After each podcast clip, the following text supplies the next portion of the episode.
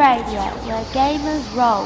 www.d20radio.com. Well, well, what have we here? Welcome to the wonders of Thedas.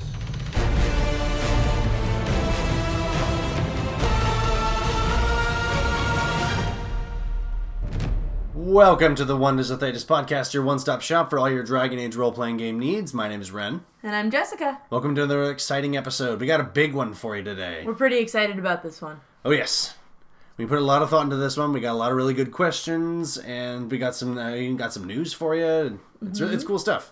So and, uh, it's going to be a great topic today. Oh yeah. Too we seem to have this habit or at least maybe it's maybe it's just me of making a poll with like three questions three like uh topics that have been sitting there for a while and folks have just kind of been kind of eh yeah sure i guess we could talk about that one that one sounds cool. And then I, whenever i need to fill in the fourth slot i always fill it with something like oh hey do that one. That seems to be what happened this time in any uh, case. With the metrics that we gathered that was definitely the case in this one. And of course the folks on our social media, which you can follow us on Facebook, Twitter, Tumblr, Google Plus, SoundCloud. Uh, everyone voted to do new players, uh, introducing new players to the Dragon Age role playing game. So that's mm-hmm. what we're going to be talking about today. Now we have already done an episode for new players, yes. which is pretty much like you know episode two, one of our very beginning episodes. Uh, but was, this one is it was character creation, which is still one for new folks. Yeah. Um, and episode three, I think, was talking about how to like how the game itself works. Yeah. But this one is a bit more specifically geared towards like GMs and experienced uh, mm-hmm. players and how yes. to get people involved and yeah. what things to do to make them feel welcome and get them yeah. just as hooked as we are. Get some new folks in joining in. So that's what we're going to be talking about today, but we've got uh, a laundry list of things to get through first. First is uh, we wanted to uh, take this time to let folks know about Gamer Nation Con, D20 Radio's own convention in Plano, Texas. This year marks the fifth year of Gamer Nation Con, and it's going to ki- and it's going to Kickstarter relatively soon to get uh, to get the convention funded, and that's also how folks are probably going to be getting their badges. Mm-hmm. While we don't necess- don't know the rewards for contributing the con just yet, we uh, expect it. We're expecting. Uh, I took a look at last year's, and um, mm-hmm. even if you're not going to the con, you can still donate to it, and you'll actually get access to modules and adventures that have been written by some of the folks who are putting the convention on. That's um, pretty cool. If I'm not mistaken, most of them are probably for Star Wars Fantasy Flight, which is still dang fun. You should play it. Mm-hmm. We're currently just at the very beginning of a campaign in That's Fantasy right. Flight right now. That's right. Yep. Having a blast with it so far. Oh yeah, definitely. I might have stolen a bit much from that was a really a, a really fancy important. cruiser you took. That was a really fancy cruiser that had a lot of really nice uh, wine pillows and drugs in it. Yeah. I probably dug a hole fairly deep for myself, but I'm excited to see where it goes. Anyway, um, the, we're we're also expecting that the, some of the rewards for that Kickstarter are probably going to be badges to get to the con. Some of them are going to be limited access, and higher rewards are going to get full access to like. Or uh, so we guess. Uh, so we guess, yeah. So like special events, or maybe special privileges while you're at the con, or maybe some extra little swag that when you get there. You just have to wait and see. Um, yeah, and I think last year they actually had one where they like if you donated a lot of money, like several hundred dollars, they let you be a co-host on one of the podcasts. Oh, that's neat. Yeah which I think. Yeah, if you guys pay us several hundred dollars, we'll let you come be a co-host on the podcast. Yeah, just I mean, just saying, you know, that that'd be cool. Uh, that'd be, that'd, be, that'd be fantastic. anyway, we'll let you guys know when Gamer Nation Con 5 goes live on Kickstarter. Whether or not we will be present is difficult to say because that is in Plano, Texas. It's about a 13, 14 hour drive for yeah, us. Yeah, there's a reason we're joking, not joking, joking about that money thing. Right. That's because a, that's a that's a long trip with a lot of uh, yeah. a lot of financial input that we, we maybe need, don't quite possess. We right need places to stay, and we need transportation. So it would be it'd be tricky for us to go, but if you folks are in the plane in the Texas area, you definitely should. It's their mm-hmm. fifth year, and it's getting bigger every time. Yeah, we'd love to be there. So if any mm-hmm. of you mm-hmm. can be there, know that we'll probably be there in spirit. Yes thank you so very much. And uh, we've actually got to talk about this week in Thedas. You aren't worried I'll just make it up as I go? Not at all. You'll need to hear the whole story. Welcome to This Week in Thedas. We've got a couple of doozies for you this time. Mike Laidlaw, one of the developers at BioWare, one of the head creative designers, uh, has left BioWare after 14 years, as I'm sure most of you are probably painfully aware by this point. We're going to miss him, as he's done a lot of really good for Dragon Age, and uh, he started his work in Jade Empire back in, like, goodness, that was A while ago. that was way back machine time. Um, he has given us much in the world of Dragon Age, and we and hopes to see it grow without him as he seeks other projects. However, we have learned that one of the last things he did while at Bioware was give the thumbs up for the final version of Faces of Thedas. You know, Yeah. that book we're waiting. We're, that book we're super excited for. We are super excited for it. Uh, it still needs some alterations, according to Jack Norris, uh, one of the folks at Green Ronin who works on the Dragon Age line of products. The book is headed our way soon. So you keep an eye out, we'll keep an eye out, and Faces of Thedas is on the horizon. It's gonna be super cool. I can't wait to see how everybody gets statted out. I think right now projections are probably going to either be next month, Ooh, that's soon. maybe, although it could be as late as January 2018. Mm-hmm.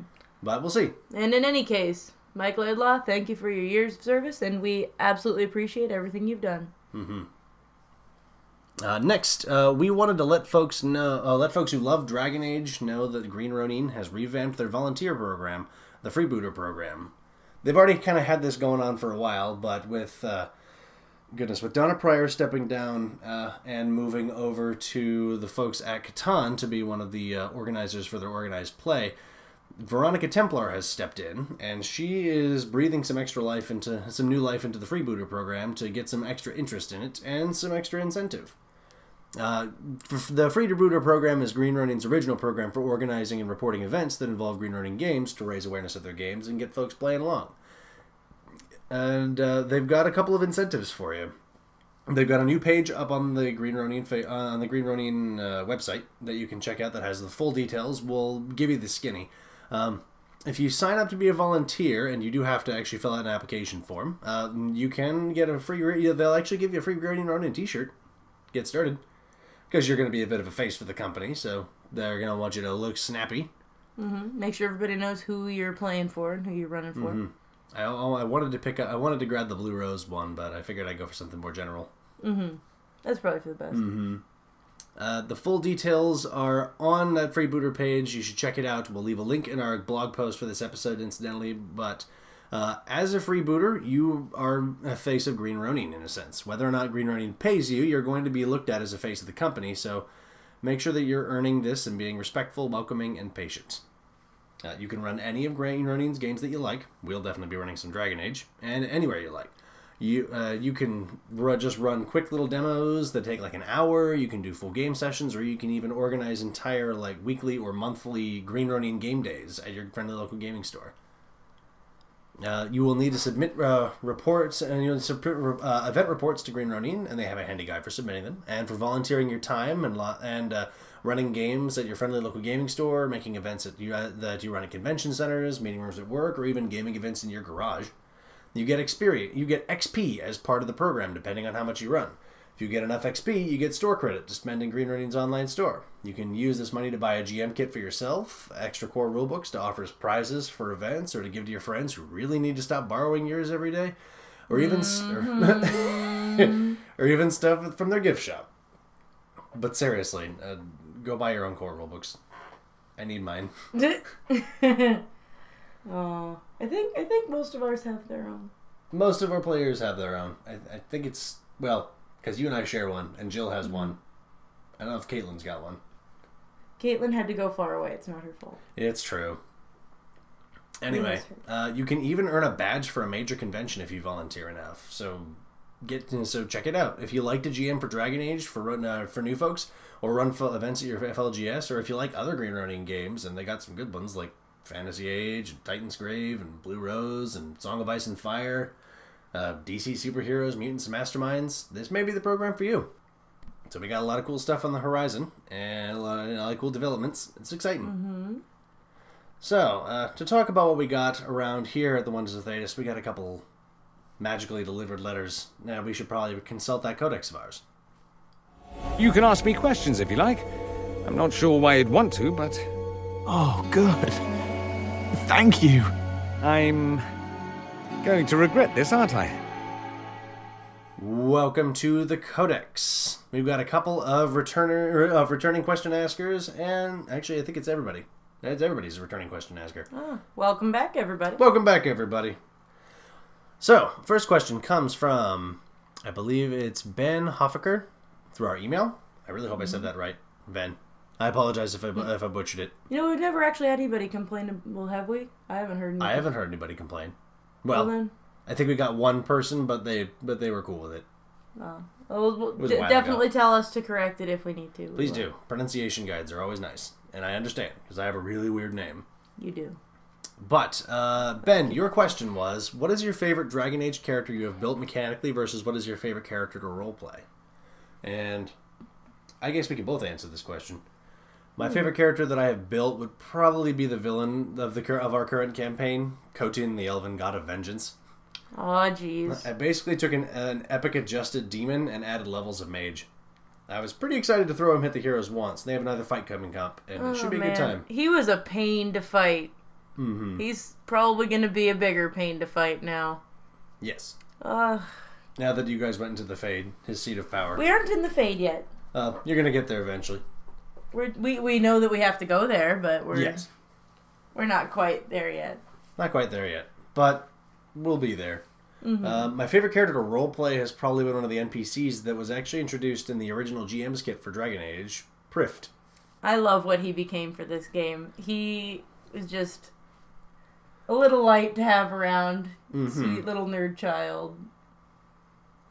He was kind of when he showed up the first. He's kind of like this uh, awkward, practically like just barely post pubescent. He's supposed to be older, I think, originally, mage. isn't he? He's supposed to be. I want to say like really like early twenties, Oh, around okay. your guys, around your character's age. Well, he uh, he was certainly sweet, if not entirely competent, and that is really sort of how He he, was- stayed for a long time. He was a very bumbling circle mage who accidentally escaped from his circle, so he was a very reluctant apostate. He didn't really intend to, but he didn't really want to go back because he knew Anders and kind of shared a little bit of Anders' sentiment, but just kind of, you know, accidentally tore a hole open in the fade and dropped himself outside of the circle. And then, Oops. I mean, you know, Like we- you do. like we all do. Who hasn't? Right, right. And then he's, you know, had to be saved by these guys from Templars who came to look came looking for him. He uh, got in some really hot water and ran off to Tevinter eventually. Um, after saving after saving you from He saved us from a couple of tattooed things. with lyrium. Yeah, I didn't want that. Yeah, But he, he, did uh, use blood magic to do that. But He's made some choices that have been a little questionable, he's made some choices. but he's definitely been a really fun character to have around and a Mm-hmm. great sort of comic relief when needed. hmm So I, I agree. He's probably one of my favorites as He's well. been my favorite to role play whenever he shows up. Just a really, really awkward mage.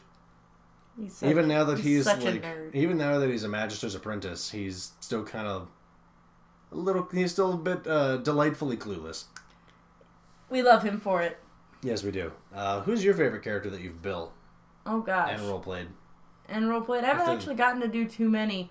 Um, Asha's character. kind of uh, one of my favorites just because Mm-hmm. she's been around for so long and she's gotten to do so much. I have a uh, I have a real fondness for her, and uh, one of the most satisfying things about building her is I have a tendency to roll terribly on stats, as has been referenced in previous episodes of this podcast, and has been Mm-hmm. in fact evidenced. Has been made clear oh yeah we recorded it it's there we for everyone recorded to know it. forever. I I roll poorly when I roll stats, and often most other times. But uh, not with Asha, I didn't. I rolled a whole bunch of really, really good stats, and he true. let me keep them because this was the only time it was going to happen. It, it's true And I like role playing her because I enjoy the conflict of someone who tried, you know, who's trying to grow up too fast and is still, in some ways, a bit immature, and sort of combining that with this absolute sort of overconfidence in herself and a thirst for arcane power, and well, you know, at the same time, sort of a dislike of having to govern a nation, but. Mm-hmm. this good nation She's got a lot of conflict. this nation is being governed by 20 somethings i just i think yeah, it, realized we we like, are we are one part new government, one part, you know, super high level adventuring guild, and one part sorority. Like, That's kind of how it's been going. where's the lie? I this is how it Show goes. Show me the lie. But yeah, I, I love Asha because she has so many of these conflicting sides and is a really sort of fun person to play when I want to play someone who is trying the hardest to be a grown up and isn't always succeeding. hmm So yeah, those that, that's probably my answer. I've also really enjoyed when we did our when we did our uh, let's play Yes. for for the podcast, and I played Nisha and Miss said her name about eight thousand times. Too many Shahs, I guess. Too many shows. But uh, Elvin's weird. It's hard. But I really enjoyed uh, building and playing her as well. Yeah. Playing the awkward character let me, you know, let some of my natural awkwardness shine through. And Yes. that, that's just comfortable. Hmm. Fair enough. So that's me. That's us. Thank you, Ben. That's a good, always a good question, and we invite everyone else to answer that question for themselves because it's it, it's it's a good time. Mm. I've built a lot of extra characters for the, um, and I'm starting to like so, so for the pre-gens that I made for my intro adventure, what chains are for, and I've I've been kind of liking them. They've been fun. Um, from well, let's see, our friend of the podcast, Andy Klosky. We've got that backlog of questions through our email, and we're knocking another one off today. And this is a good one. Honestly, we're probably going to revisit this one later for an entire episode, but we'll give it a skinny for now. Uh, Andy, your question was What thoughts do you, would you have to represent the Fade during a campaign session? While the core book has a number of recommendations, what have you provided? How have you provided that alien feel within the context of your own games? How might that differ from a session set in the Fade compared to an area in Thedas that might be Fade touched, perhaps, like Redcliffe or the Calenhad Circle Tower? Mm, that is a really good question. The the Fade should always be a dream world uh, because that it, that literally is the Fade. It's, it's dreams. Mm-hmm. It's where people go when they go to sleep. Funny enough, we actually have spent very little time. Like, I don't think we spent any. No, we spent a little bit of time Very little in the. Fade. Yeah, we've actually not gone to the Fade very many times in this campaign. Yeah, we had one character leave for the Fade accidentally and not come back, but That was weird. that was that was that was unfortunate. That was unfortunate. Uh, but GMs, you should definitely take time when you're going into the Fade because the Fade should definitely feel like a very different place from Thedas. Uh, take time to involve the heroes in the Fade. Uh, and, and I'm probably planning, I'm going to do this once we start going into the Fade. And it's going to be a little more extreme, I think, than sometime than some other adventures because this is going to be level like 18, 19 characters going into the Fade. Mm-hmm. They're going to have a bad time. We we're we're expecting a bad time. But um, GM should describe the fade as by like something like blank stone and water suddenly turning into a small, cramped study with books floating next to the shelves. They should look in the water and see someone else looking back at them from a rainy night in Val Royeaux. They should find spirits mimicking scenes from the waking world, from something as simple as a mother cradling her child to legions of spirits reenacting military engagements from the distant past. The Fade is an excellent place in the game to use things like ambient sound effects or music to set a mood, which I fully intend to do. But that's what I do. I like, mean- and You you use sounds for literally everything, so it's true. I it, it enhances the experience It does. quite a bit. I would feel very naked without using music and uh, and say and Syrinscape in my games, We do love Syrinscape. which is why it's been a little weird doing Roll Twenty because they've got music and it's good music, but I can't push buttons and make sound effects happen. No no Wilhelm scream. No Wilhelm screams whenever I need them, but being able to play with Caitlin, who's all the way in Washington D.C., More cer- important. certainly is more important. Um, the Fade is usually not depicted as a dream world in the traditional sense, where everything is idyllic and perfect. The Fade is raw creation, attempting to mimic the people of a dark fantasy world, so it always looks dark, dirty, and carries a sense of worry and dread, much like the people who go to bed at night with stories of darkspawn and evil mages in their heads. Now, that is not to say that the idyllic scenes have never appeared in Dragon Age. One such scene shows up in Dragon Age The Calling. It is, in fact, so idyllic it causes one character to refuse to leave it. Spoilers. Yep, they leave him behind in the food, and it's real sad. Spoilers. I'm not saying who or why. That's still a pretty big spoiler. I mean, it's a Dragon Age adventure. There has to be a visit to the Fade. Um, most of all, the Fade is all about reflections and putting a character's attributes on display.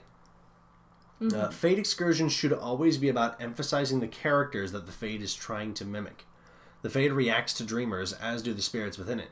Powerful demons can create dreams tailor made for a PC, trying to either break them or make them never leave their slumber.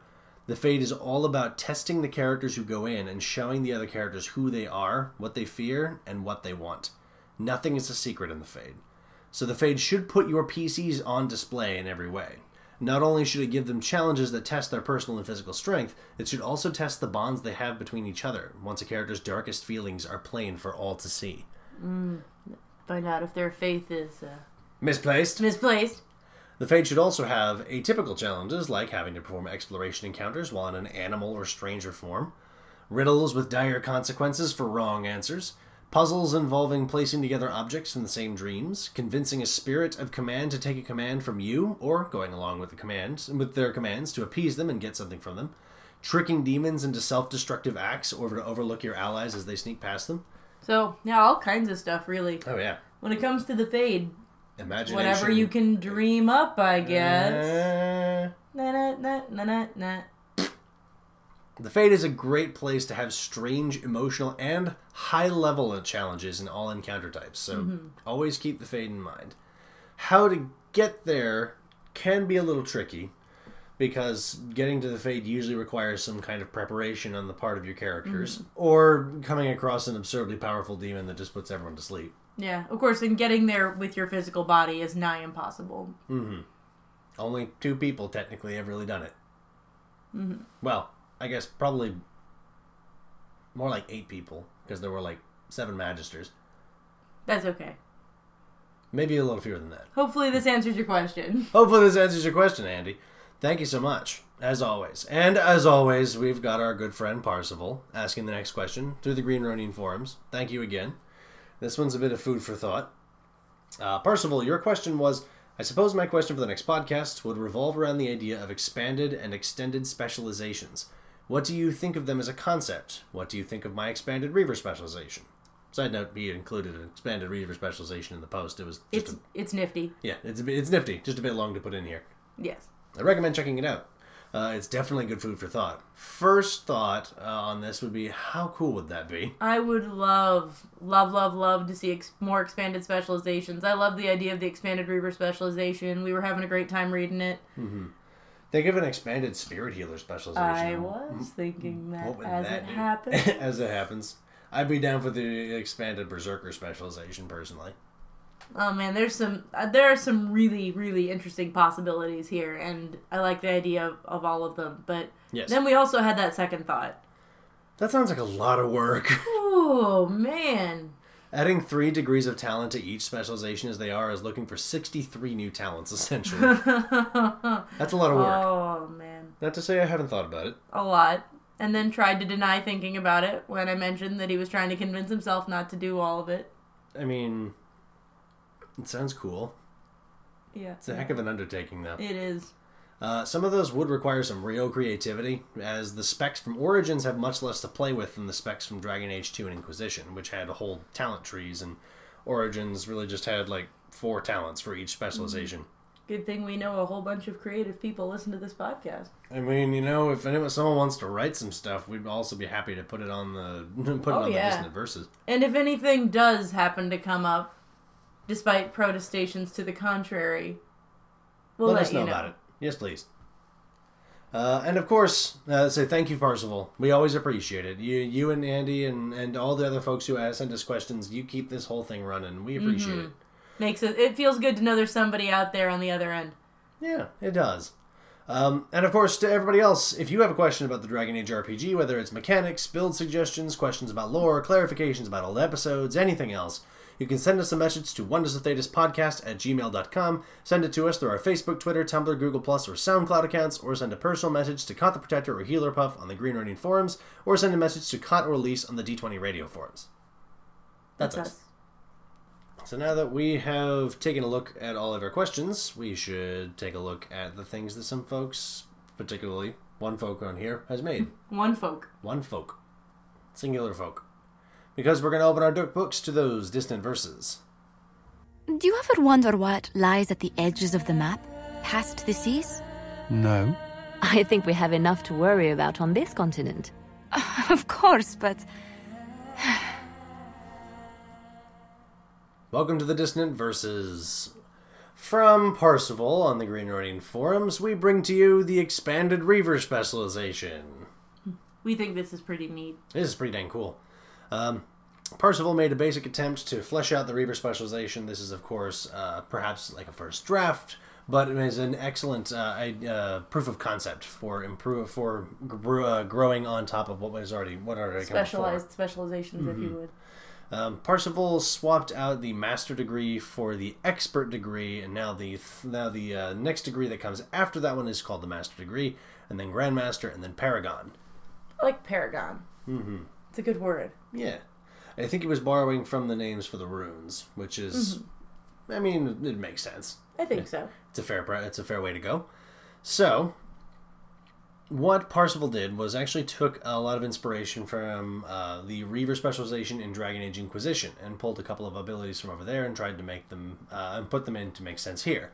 So, assuming that you decided to do the expanded specialization, you would have to start taking the expanded part of the specialization at level 14 when you would normally select a second specialization. Mm-hmm. So, at level 14, he made the Master Degree, which is a combination of frightening appearance and terrifying fury. Focus your unsettling countenance into a weapon, making your foes cower in fear. Whenever you use Lethal Blow, until the beginning of your next turn, anyone attempting to make a melee attack against you must make a Willpower Courage test, target number 10 plus your Willpower ability, and if you have the Intimidate focus in Strength, you add plus 2 to that target number. Those who fail must make a move or a defend action instead. Hmm, I like that. You're too scary to fight. That that seems utterly appropriate for the Reaver. Eh, It sounds apt. Um, next comes the Grandmaster, ta- the Grandmaster level of the talent at level 16, which is based on the Scenting Blood ability. Being near a badly wounded enemy spurs you into a frenzy, driving you to move faster and giving you a better chance of striking deadly blows. If an enemy within four yards falls below a third of their starting health for the rest of the encounter, both the Seizy Initiative and Lethal Blow stunts cost you one less stunt point than normal.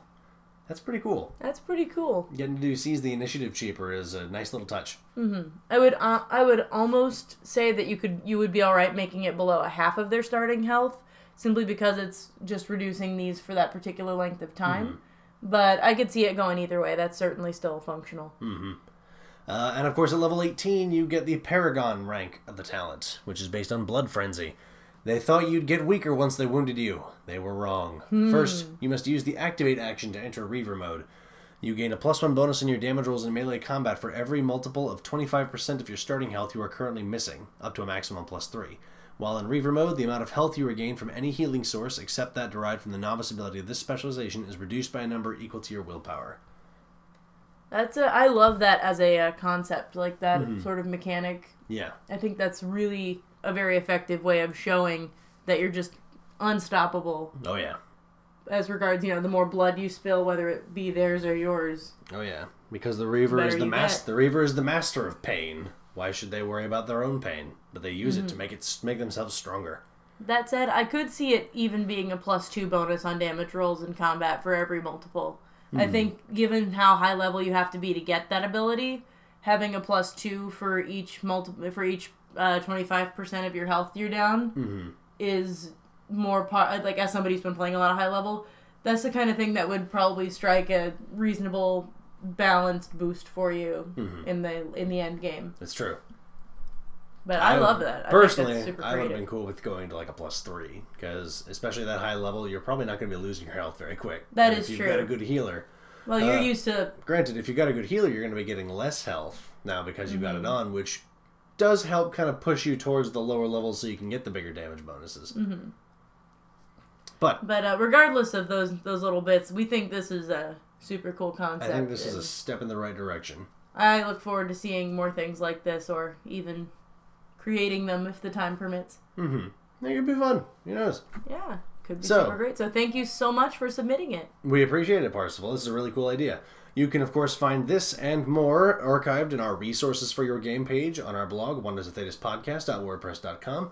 If you'd like to share your your own custom Dragon Age RPG content or let us know about some that's perhaps gone under the radar, Uh, send us a message to Wonders of Thedas podcast at gmail.com. Send it to us through our Facebook, Tumblr, Twitter, Google Plus, or SoundCloud accounts, or send a personal message to Kot the Protector or Healerpuff on the Green Ronin forums, or send a message to Kot or Lisse on the D20 radio forums. That's still us. It definitely is. You should probably ask him though, because I'm pretty bad at getting on things. That's okay. You got you got stuff you're doing. And I got stuff I'm doing. I'm living my best life. And my stuff that I'm doing is usually mostly this podcast. Mm-hmm. It's true. Put a lot of love in here. Well, that gives a lot of love back, so I'm always cool with it. Well, speaking of that love, shall we talk about how we can spread it to uh, new players? Spread that love in our main topic. Is it fate or chance? I can never decide.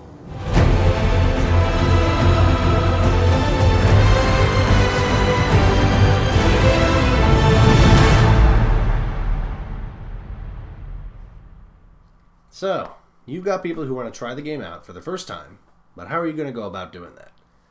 The games we play are always improved by getting more people coming into the fold. More people try mm-hmm. the game out. More people um, offer their new revelations. They build their own things and they share them with the rest of us. That means we've got more to play, we got more to do, and we got more to talk about.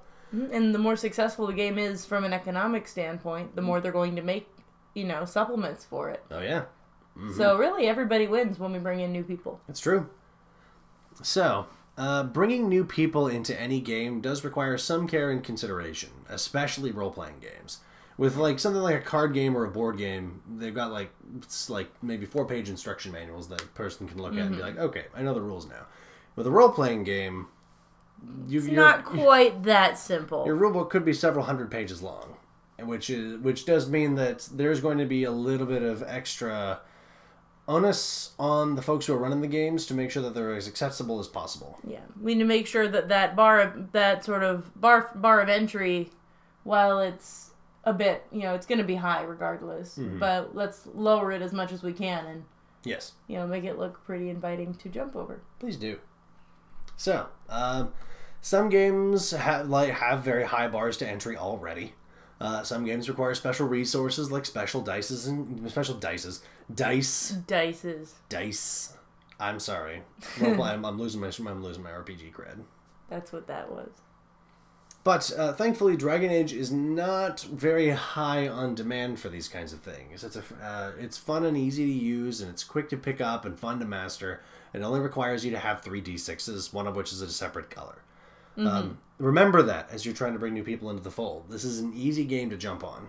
And it- Comparatively. comparatively, it was built with the idea of new players in mind.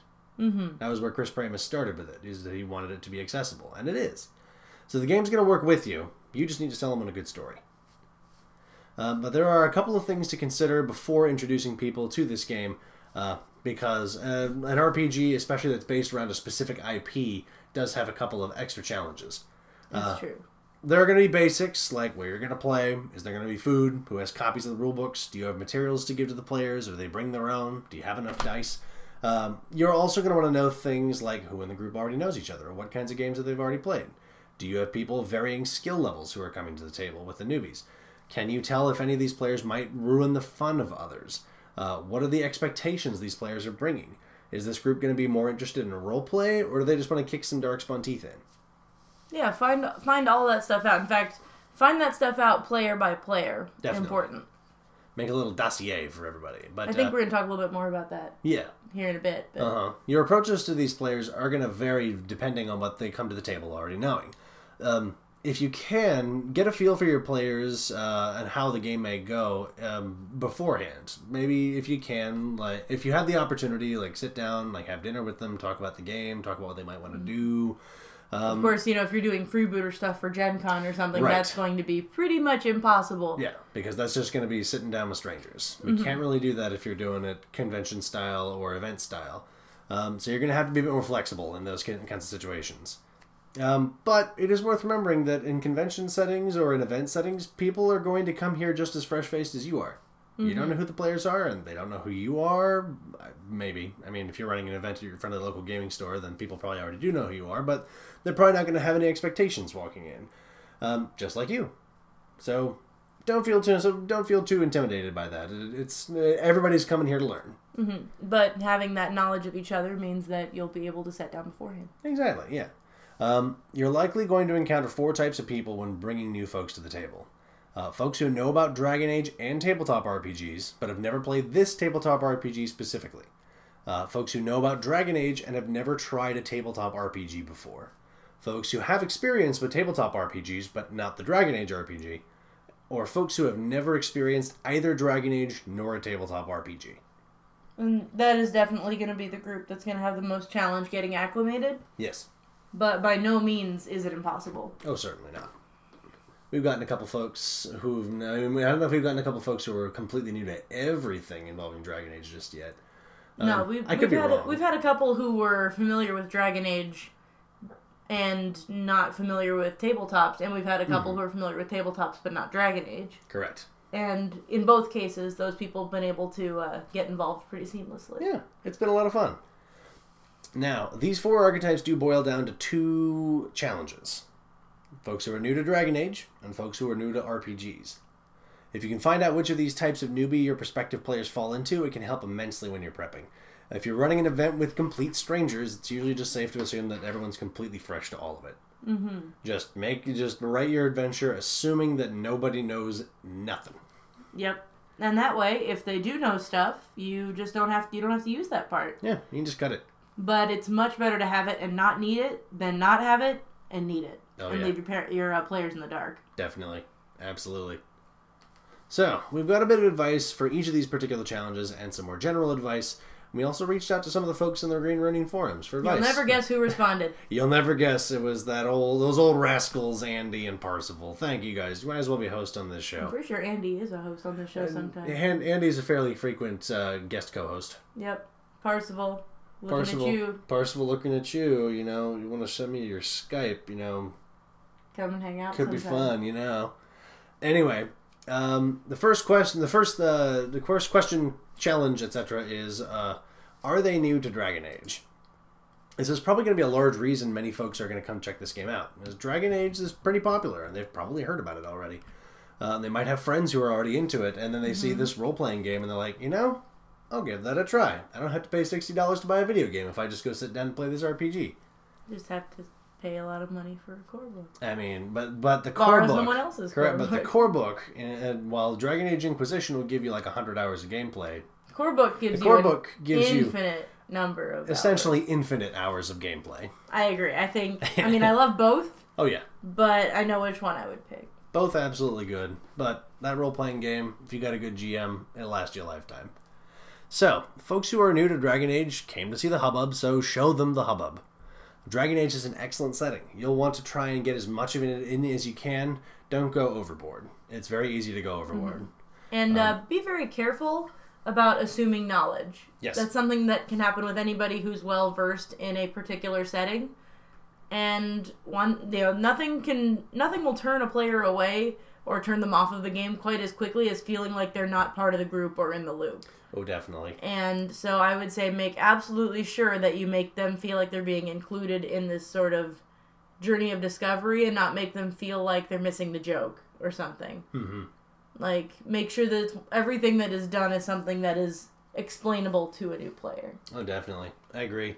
especially with this particular type of player, the kinds who are not familiar with Dragon Age. hmm When you're centered it around an IP, then that means some folks are probably going to come in knowing Mhm. lots about it. Fewer Sten jokes, everybody. Fewer Sten jokes. Um, so, um, your intro adventure should ideally be a short, self contained adventure that shows off a facet of Thedas that sets it apart from other fantasy settings. Personally, I really love running an Arl's Ransom. I've run it like 5 Mhm. times now, and every time it's ended differently. Arl's Ransom is well written and very Mm-hmm. a very good way to get people to sink their teeth into a new game. Yeah. It gets you into the game. It gives you some creative, some situations where you have to think creatively, and uh, and of course it has you fight a bunch of darkspawn. Yeah, what can be what what's more Dragon Age than that? Uh huh. Yeah.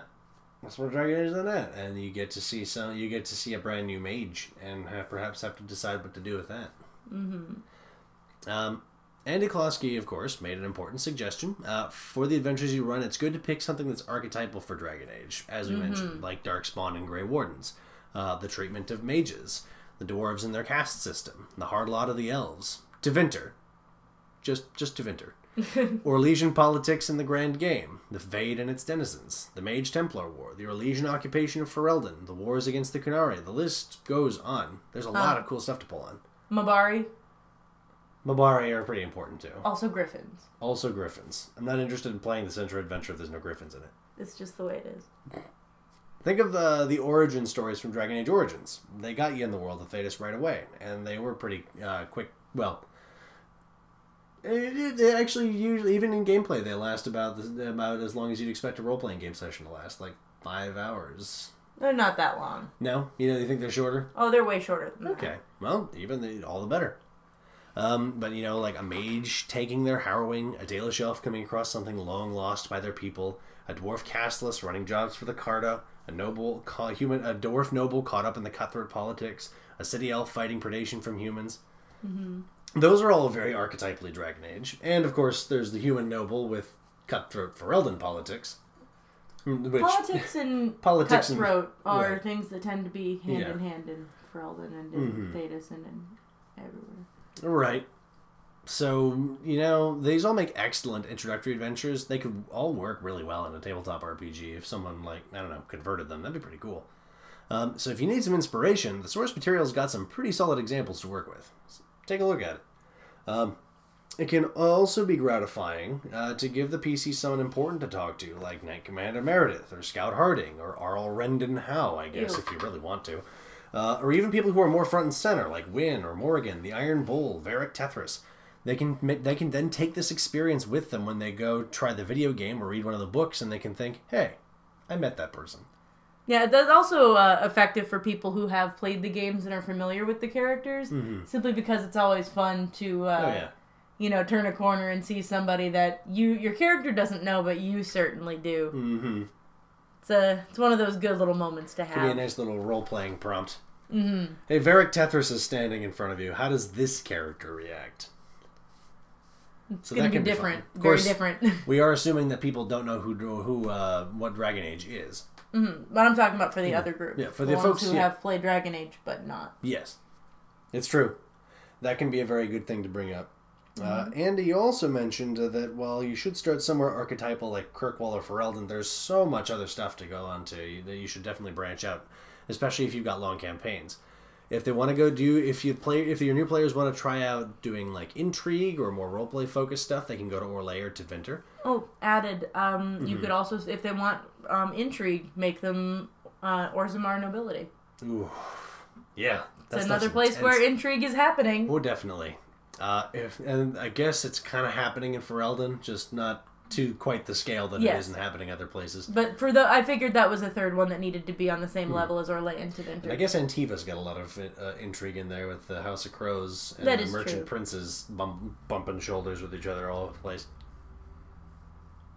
Anywhere else? No, I think that's it. Uh, I was just trying to bring one up. Okay. It's cool. Fair enough.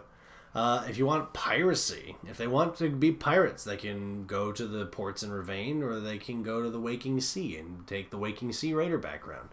If they want to be assassin, if they want assassins in their adventure, they can go deal with the House of Crows. If they want to cut down dark creatures and save the world, they can join the Grey Wardens. If they want to, if- so get a feel for what interests them and use that lore to help support that. Uh, for a convention or an event game, you're likely not going to have to go as far beyond the adventure you have in front of you, but you can feel free to have the NPCs maybe mention a couple extra things, like Andraste, or maybe some foreign countries and what they're up to, or even their distrust of magic. Mm-hmm. All stuff worth keeping in mind. Uh, Parsifal also made an excellent suggestion, and I don't know if I even ha- if I would even have like the energy to do this, but this is pretty. this is another one of those. Right. Step one, man, that would be awesome. Step two, man, that sounds like a lot of work. Step three, convince myself to not do it. Step four, Do it fail, anyway. fail horribly. Uh, Parsifal apparently goes so as far goes so far as to obtain scrapbooks for all of his players, even like put like uh, a dust jacket with the Inquisition symbol on it, um, and give small slips of paper with codex entries from the video games that they put in the scrapbooks. That is a new kind of cool. Actually, let me sh- let me show you this because this is cool. Um, it's down here. Well, they can't see it. Right, they can't see this, but That is that is hardcore cool. That is Isn't that exceptional. Yeah. If you if you guys are on the Green Ronin forums, you should go check it out because that's that's really first of all hardcore cool. Parsifal, do it. That Uh, is amazing. And this is actually a really immersive way to get folks into the setting of Thedas, uh, as most of the codex entries are written from the perspective of someone within Thedas itself. So it's uh, they're all and they're all like little self-contained entries, like tiny like tiny micro stories, or even just little tidbits that contain a lot of context to them. Uh, Parsifal also awarded experience to players who read the codex entries and put them in their scrapbooks, and, and had even had a direct in-game benefit. That's just brilliant. Isn't that cool? That'd be Like, re- I mean, that's a lot of work, but that is worth every minute Oh, you yeah. spend on it. That is definitely. A brilliant idea to get people immersed in the in the uh, set campaign setting. Oh yeah, if you got new folks coming in, that's really cool. Uh, this approach can work wonders for an ongoing campaign. Folks new to the world may have limited applications Mm. at a convention or an event where the games are not multi-session. Although Yeah. I could see it working maybe where you need to put need to like get those codex entries to kind of put the info together and maybe figure something out before the final encounter. That could be cool. That could be fun. You'd have to kind of base your Yeah. uh, That would you'd have to base your adventure around something like that. But Yeah. that could be a lot of fun. Requires some careful planning, but You should probably start working on that. my next adventure, sure. So Parzival, that's super cool. we love it. Thank you. Um, anyway, uh, the next challenge that you're going to have to deal with with a lot of players is are they new to RPGs altogether? They might be familiar with Dragon Age. Maybe this is why they joined up uh, and joined up in the first place. Or maybe this is their first game that they've ever tried, ever. Bless them. Bless them. This is a hard thing to get into. This is a hard thing to get into. This takes a lot of courage. Uh, when you say things like D6 or modifiers or even character sheets, some new folks are going to probably look a little worried because they might not know what you're talking about just yet, and that's I okay. mean, we we all started at the same place. Oh yeah. We all started there. We all didn't know what was going on. How old were you when you started role playing? Uh, depends. If you're talking about pen and paper, officially I was 12 when I did my first uh, stuff with Living Greyhawk and Living City. Yeah. But I played some stuff with Dad a lot earlier. Gotcha, gotcha. So yeah, there's there's gonna be some fresh faces. Uh, role playing games actually have been kind of receiving a bit of a resurgence lately, with the popularity of things like Critical Role, like Mm-hmm. bringing it into the mainstream. It's it's starting to get cool to play role playing games. And nowadays. that is that's, not a thing I ever thought I would that's see. weird. But you know, it means more people are gonna come check it out and play with us, and it's gonna be fun. So. So I'm down. Grab the reins and and and ride ride its coattails or something. Uh, This You metaphor is mixed getting your metaphor. this metaphor is getting away from me. Let's move on. Your horse has coattails. I'm riding a sinking horse. that that that's my father. That's Yes. a quote from my father right there. So, um, for these players, it's very good to provide lots of materials, like those codex entries, maybe. Uh, But but more basic stuff than that. They might not even have dice or pencils. So you're gonna want to make sure that you make sure you got stuff for them. Just make sure you got everything laid out on the table for them, so they can just pick it up and get to go and get going. Um, the game this game is already pretty light on rules so there isn't much to explain right away you can start just by with telling them what's an ability test if you want to do something in dragon age pick up those 3d6s roll them add your ability did you hit the number you did it and then you can start getting into more specific things like the dragon die determines how well you succeeded or um, d- or maybe uh, you can start getting into things like opposed tests where someone rolls off against you uh, and maybe an advanced test or two Oh, you know, you could even do a cute little glossary and uh, make it a little codex entry of its own. mm-hmm. And have just a bunch of important words and phrases that are not necessarily known to non gamers. yes And that could be your first codex entry. It could be. It'd be fun. That would be cute. That'd be really cute. Parsival, you've planted the seed. Now we're, You have. It's we're not leaving. We're not leaving it. Um, uh, make sure that uh, they remember that any damage that they take is reduced by their armor. Uh, combat is going to be the most rule-intensive part of the game, like most RPGs. Uh, so take it slow at first, and maybe don't make it your first encounter. Mm-hmm. Um, let the players experiment a bit uh, with an easy combat, and they'll pick it up in no time. Uh, for your intro adventure, I would personally recommend having no foes with more than four armor rating, and even that's probably going a little That's high. pretty high. For, a first game, honestly, if you've got an armor rating higher than two, for if, for this particular group, the people who have never played a game before, Yeah. that's not the best choice. They didn't come here asking for you know a tactical challenge. They're just like, oh hey, I've got these three dice. What am I gonna do with them? Exactly. And throwing something with a four armor rating at them when they can do maybe six damage in a hit is rude. That's mean. don't don't be that person. So be careful with that. Um, start with and see. Oh, and once you and of course, there's always going to be the thing about stunts. Uh, give those to them gradually. You'll probably want to start with combat stunts and then uh, work into role playing and exploration stunts later if they seem interested. Mhm. Like if you've got those handouts in the GM's kit and they've got the role playing and exploration stunts on one side and the combat and magic stunts on the other, you can tell them we're just going to worry about the combat and magic stunts for now. But if they seem interested, go ahead and let them use the ones on the other side. Mhm. But having four tables of stunts with three dozen choices is a bit daunting at first. Oh yes. The first time you they roll stunt points and you're like, hey, you just got stunt points. You have three Hmm, stunts, and then you give them four tables. Like, these. pick some. That so start small with it and and definitely build up.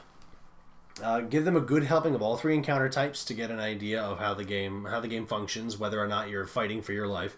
Mhm. And uh, do this, just do this to keep things fresh and interesting, as a full session of combat can get a little monotonous. Oh, yes. no one wants that.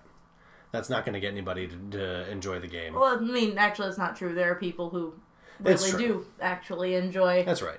Just playing the numbers, but because this game is designed to be so freeform and more storytelling based, Mhm. chances are you're go- your players are going to want to get a taste of everything it can offer. Yes. Um, make sure to use technical terms like target number or armor rating or defense, modifier, focus, dragon die, and provide frequent translations for each so the players know what to use them for. Mm-hmm. Uh, having printouts of the glossary and the gameplay reference in the core rulebook can also be helpful, Especially if you say make them look like codex. especially if you made it look like codex entries, you know? Uh, and of course, if you have the GM's kit, it's got handouts, and um, that's all the better. And we still use those. We're level 18, Yeah. and we still pass out those handouts Oh, yeah. with all the stunts and junk on them I when pass we make them out every session. every time, and we still make good use of them. So, Oh, yeah. no shame in in having those handy. Nope. Um, if your players have played the Dragon Age video games, uh, feel free to use examples from the games or the novels to help illustrate how something works in the RPG. Uh, the land, for example, the Landsmeet makes an excellent uh, example of an advanced test, something that you Mhm. have to work real hard on. Make multiple rolls and try to get as many successes as you can. And Mm-hmm. That's the kind of thing that can also get people fired up, and they can start trying to work together to make Oh, it yeah. to uh, pass the advanced test and learn about their abilities and how to stuff. make them interact. Um, the next uh, bit of advice, we're going into more general advice here. Um, this is good for any, for pretty much any role playing game besides Dragon Age. Uh, if you're playing Blue Rose or Fantasy Age or Titan's Grave, then these will also be useful. Um, be prepared. Be very prepared. Because Uh, well- they won't be necessarily. Right, because they might not be. And so you're going to have to prep for yourself and all those other people at the table. Uh, while in some instances you may end up with players who have already printed out their own character sheets or they bought some dice already, it's best to have everything that you need right now. Uh, bring enough dice, pencils, paper, character sheets, pre-gens, handouts, and whatever else you need so that everyone at the table can have something. Mhm. Um, having pre-made characters is always a good idea. Some players may bring their own, but you should not assume that they will. especially not with the with brand new people. If they're especially if they're new to RPGs in in whole, they're not going to know necessarily know how to make a character. And Right. Handing them a spellcaster could be a little bit much for well, some folks. at least you know hand them something. Don't Yeah. don't leave. Don't say you know hey go buy a PDF of this book and make your make your character and we'll do our first session. Hmm. Your character Tuesday. is due next Tuesday. Yeah, be like a study guide. Don't be a quiz. Yes. Um, read your intro adventure, and now read it again. Read it twice. Know it well. Know what's going on. Know how you want to portray it. Uh, know the rules really well. And all this is going to go towards making sure that you're not caught completely off guard when something comes up. You Mhm. know generally what you're doing so that you can keep the sessions going, uh, which means that no one's going to lose interest. If there are parts that you think could get confusing or difficult for the players, highlight them. Put some notes down for yourself about how you want to bypass that. Yeah, think about it. After, think about it beforehand. Um, this also means be prepared to be flexible. New players may not operate how you may expect the more experienced players to react to in-game situations, so you may need to adjust the adventure on the fly if the PCs take an odd turn. I I have to say one of the greatest joys about working with new players of any game is the fact that they will sometimes pull shenanigans that veteran players would never have thought of in a million years. Oh yeah, And I I ha- I get such a kick out of that when I'm running for newbies. we're all such dang rigid thinkers that when one of them is like, uh, it's like I drove my mace into the ground. There's a dent in the ground. what? That's amazing. That's amazing. some folks are just super juiced about that kind of It's stuff. like when I was so running, be ready for it. It's like when I was running goblins and they we talked about how they had to burn the dogs and burn the horses, and the guy actually just set his own goblin dog mount on fire and expected to get points. And then it just says like the other goblins gesture at the uh, straw mannequin dogs, but are impressed at your resolve. Like Good gumption, but burn these over here. it was like I I love that. I love all these interactions with new players that come out with unexpected results. Oh, definitely. Um, if you're ever, sh- let's see. Um, oh, um, the, actually, I was I was reading in the next section, which is an important one uh, that Andy brought up. Don't get hung up on the rules. Mm-hmm. Luckily, this is an easier game to do with than some, especially because the basic mechanic of the game has such broad use. Yes. If you're ever sure not how to handle a situation that a new player gets into, just remember the ever important sidebar on page 99 of the 199 of the core rulebook. Pick an abilities, an applicable focus, and have the player roll, and that's it. Just Mhm. keep the game rolling. If you're not sure, like if the PC says that they want to grab somebody, just go. don't have grapple rules right? We don't have we don't have grapple rules, so you're gonna have to think on the you're gonna think on your feet with that kind of thing. Um, so don't you know? I mean, folks who get hung up on it might say, you know, there's no grapple rules. Could you not do that? And that's going to just that's going That's- to just bring that player down real Yeah, hard, real good. fast. In fact, if you if you have a player and you know them well enough to think, you know, he's probably going to try to grab somebody, make make your make your rulings beforehand. Mm-hmm. Be like, I knew you were going to pull this. Make this test. Like, Make a str- like strength might, or maybe a might. dexterity or dexterity or brawling. yeah, say brawling would be the other one. Maybe making an opposed test, and the person gets to choose whichever one they want to use. Yeah, we'll figure out what you want to That's use That's how I do it. case. Anyway. Right. So think about those kinds of things, and um, when if you come across something like that, just make a quick ruling and keep going to make sure the adventure doesn't get bogged down. And you know, oh goodness, you don't lose your momentum like that, uh, and your players don't get bored or swallow a burp like I just did. That was. This Uh, is a high quality podcast, everybody. We are professionals. Uh, engaging the players, and to bring it back to the seriousness, bring it back, everybody. yeah, because we're serious. Because all the time. this one, this next one is kind of serious. Uh, Okay. Engaging with the players will always be more important than adherence to the rules, Mhm. and newbies will always thank you for it. That is true. If you need to bend the rules to make it so that a newbie can do the really cool thing they're super excited about, it's not going to break the game for everybody else, just break the rule. Just break the rule. Might let them know that, like, well, doing it this way isn't exactly in the rules, but it's awesome, so I'm going to let you do it. And that's going to give them the uh, the excitement that's going to keep them coming back. Yeah, rule zero. Have, if, if you know if the Don't be a rule, jerk. if the rules uh, or what I thought it was if the rules get in the way, you can Oh. get rid of them. That is true. Is rule rules- number one, don't be a jerk? That's a good question. Maybe we should. One of the rules is don't One be of a the jerk. rules is don't be a jerk. That should always be a rule. Maybe that's rule zero and a half or something. Isn't that just like 0.5? Yes. rule 0.5. The next, the next challenge that you're gonna have, uh, and the next skill that you should learn is to be patient. Especially if you got new players. New folks are gonna have questions. They may not create the same assumptions that you have for the game. Um, this is a good skill to have in any part of life, but patience is gonna help everything. New players may need some time to get a feel for the flow of making an ability test, remembering which type of damage goes through armor, let alone remember the name of an NPC you've introduced in the game. Mhm. Um, let them try things and roll with the punches they throw. They may need some direction or some suggestions. They might surprise you. Uh, but be ready to explain something more than once. Remember their position. They probably feel a little embarrassed to keep asking questions. Make sure that they still feel comfortable to keep asking them. Be the study guide, not the quiz. Be the study guide, not the quiz. Uh, and in that same vein, be welcoming. If you want to invite new folks in, let them in. Let the newbies try stuff. Encourage them. You're encouraging them to try something new already. Uh, give them options, but make sure the choices are all theirs. Um, as Andy suggests, the players will appreciate suggestions, but will adore you for giving them the choice. You can go. This can go for selecting stunts or talents, ability focuses. Um, remember how Dragon Age has an auto level up function? Sometimes it's good to be that. Mm-hmm. Just make things real easy for everybody, and just just let him just let him play. Just bring him in, and remember that folks are here to have fun.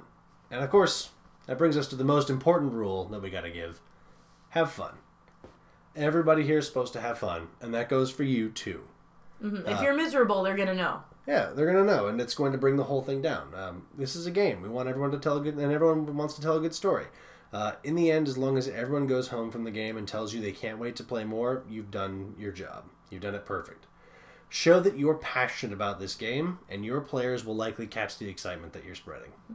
Also, I mean, this should go without saying, but every single one of your players is a real life human being with real life feelings who would like to be real life respected. So, I mean, we shouldn't have to tell you guys are all cool, right? We don't have to tell you Right. that. Do that? To do that, be Just- be cool, be good just- to your be good to your players, and they should be good to you. Just do that. Just don't be a jerk. Yep, rule apparently point five. Rule point five. Well, hopefully, now you're all fired up to go find some new people and get them in on the game. Mm hmm. I know. I'm excited too. Aethercon's coming up, and I've got to see. I've got to make sure that that scenario is good to go. I think they're going to be the people who are in your game are going to be in for a good experience. I think they will. I think it's gonna be a good time. So thank you all for joining us. Uh, and uh, we hope that you all have excellent experiences out there. And if you want to, if you want to share us the experiences of bringing new folks in, feel free to send them in. Send or a- your experience as a new player. yeah, or yours, and what really clicked for you, and um, And what really didn't if it didn't. Yeah, if you've got any further questions, of course, you could send them in, and we'll we'll answer them. It's what we do around here. It's what we do. Anyway, uh, this is Ren wishing lots of sixes on that dragon die. And this is Jessica wishing you good heals and happy feels. Thank you for joining us on the Wonders of Thedas podcast, and we'll catch you next time. Have a good one, everybody.